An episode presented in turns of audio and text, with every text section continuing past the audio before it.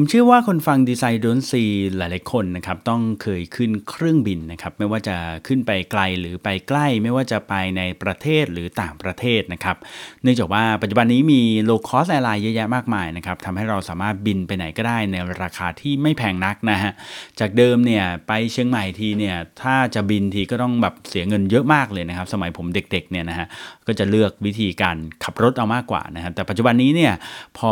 low cost airline เข้ามานะครับก็ทำให้เราสามารถที่จะบินไปเที่ยวต่างจังหวัดได้อย่างง่าย ๆนะครับ โดยไม่ต้อง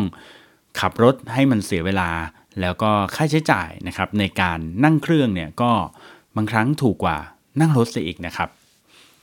แต่ทีนี้ครับเวลาเราขึ้นเครื่องบินแต่ละครั้งเนี่ยนะฮะเราก็มักจะสังเกตเห็นอะไรหลาย ๆ อย่างบนเครื่องบินที่บางครั้งเรารู้สึกว่ามันไม่ค่อย make sense เลยนะครับ วันนี้ครับผมก็เลยมารวบรวมครับคำถามแล้วก็ข้อสงสัยต่าง ๆ เกี่ยวกับเครื่องบินครับ ให้ทุกคนได้ทราบกันในดีไซน์ยูโดนซี EP นี้ครับ กับความลับของเครื่องบินครับ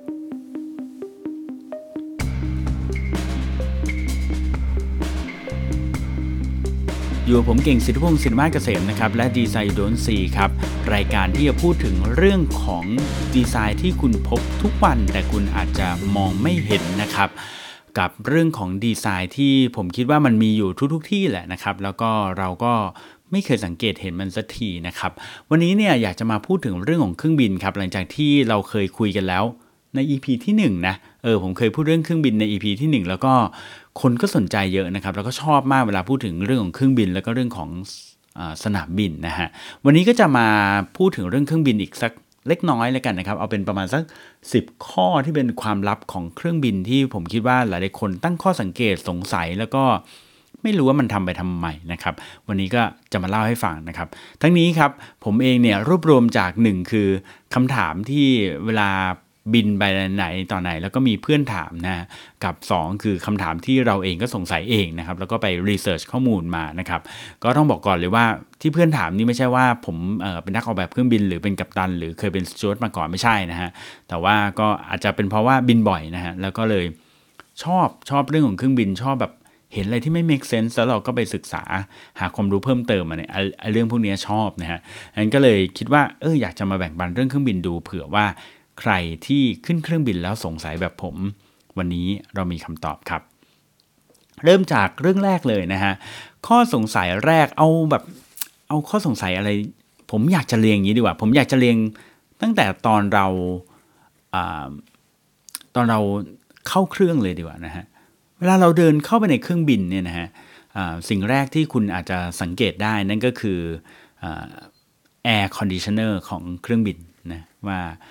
บางคนเนี่ยเขามีข้อสังเกตว่าทำไมแอร์บนเครื่องมันถึงแบบก่อนที่จะบินเนี่ยแอร์มันถึงไม่ค่อยเย็น แต่ตอนที่อยู่ตรงอ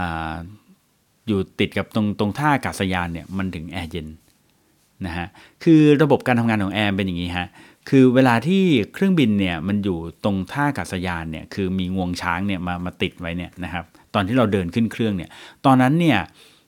เครื่องบินเนี่ยใช้แอร์นะครับจากท่าอากาศยานนะครับคือมันจะมีท่อแล้วก็มาเชื่อมกับ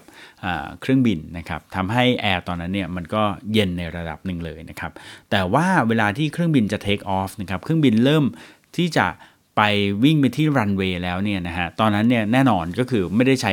แอร์จากท่าอากาศยานแล้วถูกไหมครับ เพราะว่าท่อเนี่ยมันถูกดึงมาเรียบร้อยแล้วนะครับ ตอนนั้นเนี่ยเครื่องบินก็จะใช้แอร์ของตัวเองนะครับ ใช้ air conditioner ของตัวเองนะครับ แล้วก็เราก็จะสังเกตครับว่าไอ้ก่อนมันจะบินขึ้นเนี่ยมันแอร์มันมักจะชอบร้อนๆนะบาง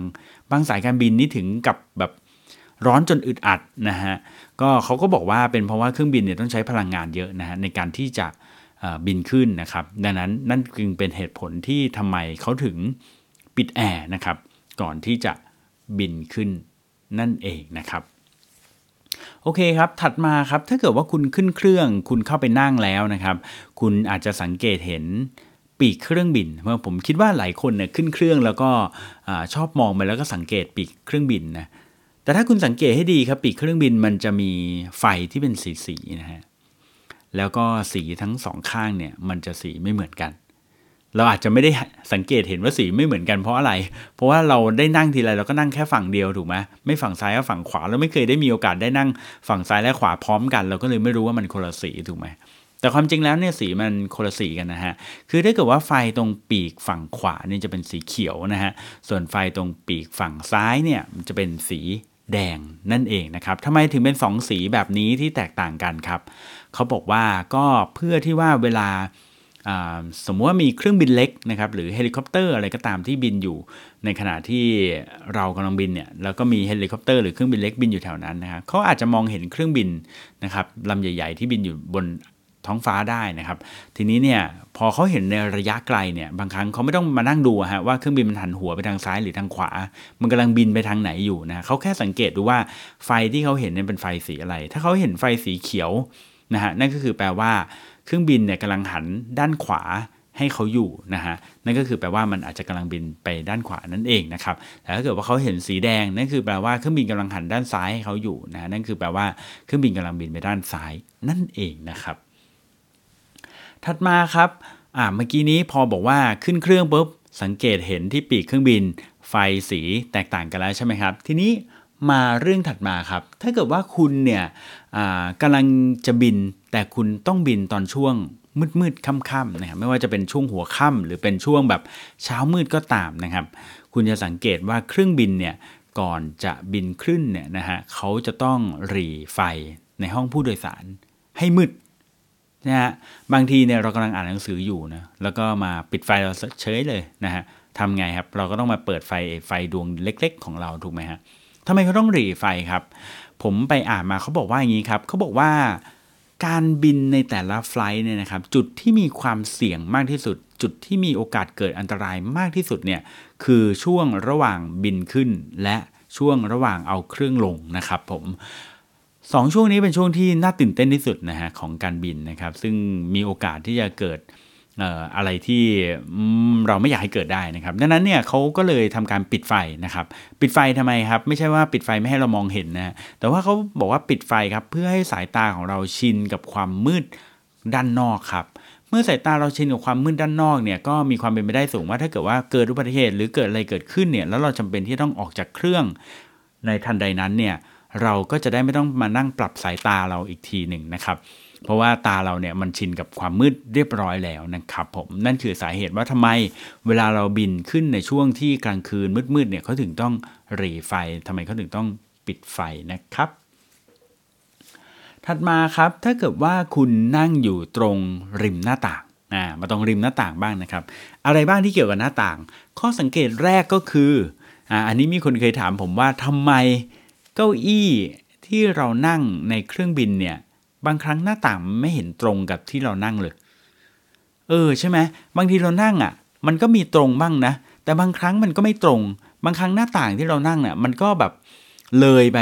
จะไปถึงไอ้คนข้างหน้าอยู่แล้ว ส่วนไอ้ไอ้หน้าต่างบานหลังมันก็อยู่ตรงแบบเก้าอี้เรา ซึ่งเราก็ไม่ได้มองมันอยู่ดี คือทำไมมันแบบไม่เป๊ะ มันไม่ตรงพอดีกับเก้าอี้ฮะ เขาบอกว่าความจริงแล้วเขาออกแบบมาให้ตรงนะ แต่ทั้งนี้ก็ขึ้นอยู่กับสายการบินครับ บางทีสายการบินอยากจะขึ้นออยากจะเพิ่มที่นั่ง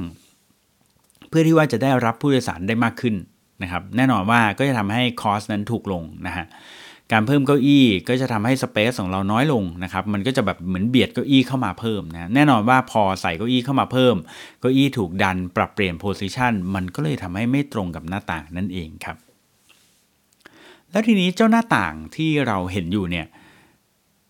ก็มีคนเคยถามว่ามันมีกี่บานไอ้มันมีกระจกกี่กี่ชั้นนะฮะมีกระจกกี่ชั้น ผมก็ไปหาข้อมูลมาฮะไอ้หน้าต่างที่เราเห็นที่เวลาเรามองวิวออกไปเนี่ยมันมีกระจกทั้งหมด 3 ชั้นนะฮะชั้นแรกคือชั้นด้านนอกสุดนะฮะก็แน่นอนสำหรับกันสิ่งที่จากข้างนอกจะกระทบเข้ามานะฮะชั้นที่ 2 ก็คือชั้นตรงกลางนะครับชั้นตรงกลางนี้จะเป็นชั้นที่มีรูเล็กๆนะฮะถ้าเกิดว่าคุณสังเกตที่หน้าต่างของเครื่องบินคุณเนี่ยมันจะมีรูเล็ก ๆ อยู่นะฮะไอ้รูเล็กๆเนี่ยครับเขามีเอาไว้สำหรับ ช่วยปรับสมดุลนะครับเรื่องของแรงกดดันนะครับผมแล้วก็หน้าต่างบานที่ 3 ชั้นที่ 3 ก็คือชั้นที่คุณได้สัมผัสอยู่นั่นเองนะครับมีทั้งหมด 3 ชั้นนะครับ ทีนี้ครับพอพ้นจากเรื่องหน้าต่างแล้วเรามาเรื่องของอันนี้บ้างดีกว่า เรื่องของที่นั่งครับมมีคนเคยถามครับ แล้วก็มีคนสงสัยด้วยนะครับว่าที่นั่ง ตรงไหนของเครื่องบินดีที่สุด ก็ต้องมาดูกันก่อนนะฮะว่าคำว่าดีที่สุดของคุณเนี่ยหมายความว่ายังไงฮะดีที่สุดเนี่ยก็คือบางคนถามว่าหมายความว่าปลอดภัยที่สุด ถ้าเครื่องบินตกแล้วเนี่ยมีโอกาสรอดมากที่สุดว่างั้นเถอะนะฮะ โดยปกติสายการบินเขาจะบอกงี้ครับว่ามันไม่มีที่ไหนเซฟที่สุดหรอกนะฮะ ทุกที่เหมือนกันหมดนะซึ่งจริงๆก็ make sense นะ ถ้าเกิดว่าเครื่องบินเกิดอุบัติเหตุขึ้นมา ผมก็ไม่คิดว่าจะมีใครรอดนะฮะ ผมตอนเด็กๆเนี่ยเคยถามคำถามนี้เหมือนกัน แล้วก็มีคนตอบผมว่าเขาคิดว่าน่าจะเป็นที่นั่งโซนด้านหน้าน่าจะ รอดที่สุดเพราะว่าข้างหลังมันติดกับไอพ่นนะส่วนข้างหน้าเนี่ยมันน่าจะดีที่สุดเขาถึงเอาพวก first class ไว้ข้างหน้านะแต่ความเป็นจริงแล้วเนี่ยจากการวิจัยนี่ยเขามีการทำวิจัยแล้วก็ทำรีพอร์ตมาเขาพบว่าครับที่นั่งที่มีโอกาสเสี่ยงที่จะเกิดอันตรายน้อยที่สุดนะฮะน้อยที่สุดก็คือที่นั่งด้านหลังนะครับ ส่วนด้านท้ายเครื่องนะครับ ถ้าเกิดว่าอยากให้เป๊ะๆก็คือด้านท้ายเครื่อง แล้วก็ที่นั่งตรงติดริมทางเดิน หรือที่นั่งตรงกลางเครื่องนั่นเองนะครับ ตรงริมทางเดิน ของส่วนท้ายนะครับ คือถ้าเกิดว่าคุณแบ่งเครื่องบินออกเป็น 3 ส่วนนะ ส่วนหน้าส่วนกลางส่วนหลังเนี่ยเขาบอกว่าส่วนหลังเนี่ยจะเซฟสุดนะฮะ ส่วนส่วนที่อันตรายสุดคือส่วนกลางครับเขาบอกว่าส่วนกลางเป็นส่วนที่อันตรายที่สุดนะฮะส่วนกลางเนี่ยเขาบอกว่ามีมีโอกาสมีความเสี่ยงเนี่ยนะที่มีอันตรายแล้วแบบเรียกว่าจะแบบมีโอกาสแบบอันตรายที่สุดนะฮะก็คือ 44%นะครับส่วนปลายเนี่ย 28%นะครับ